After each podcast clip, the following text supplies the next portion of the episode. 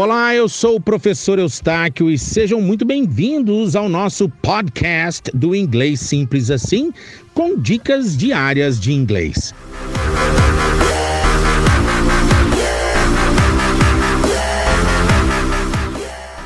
Esta é a quarta aula contemplando, fechando o raciocínio dos tempos contínuos.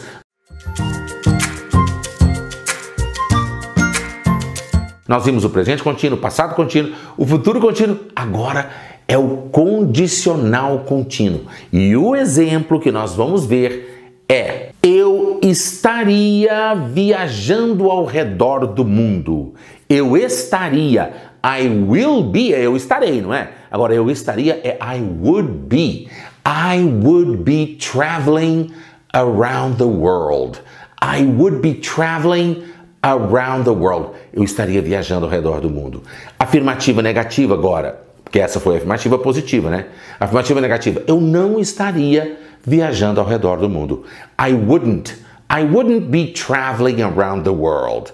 I wouldn't be traveling around the world. Vamos perguntar positivamente agora, interrogativa positiva. Eu estaria viajando ao redor do mundo? Would I be traveling around the world? Would I be traveling around the world? E a pergunta negativa, eu não estaria viajando ao redor do mundo? Wouldn't I, wouldn't I, wouldn't I, wouldn't I? É um pouco complicado, mas dá para treinar. Wouldn't I be traveling around the world? Wouldn't I be traveling around the world? Sim, eu estaria. Se eu mesmo responder para mim mesmo, não. Então, se uma outra pessoa responder, sim, você estaria, ou então não, você não estaria. Yes, you would, or no, you wouldn't. Wouldn't, wouldn't, or would not. O would separado do not. Ou grudado, wouldn't.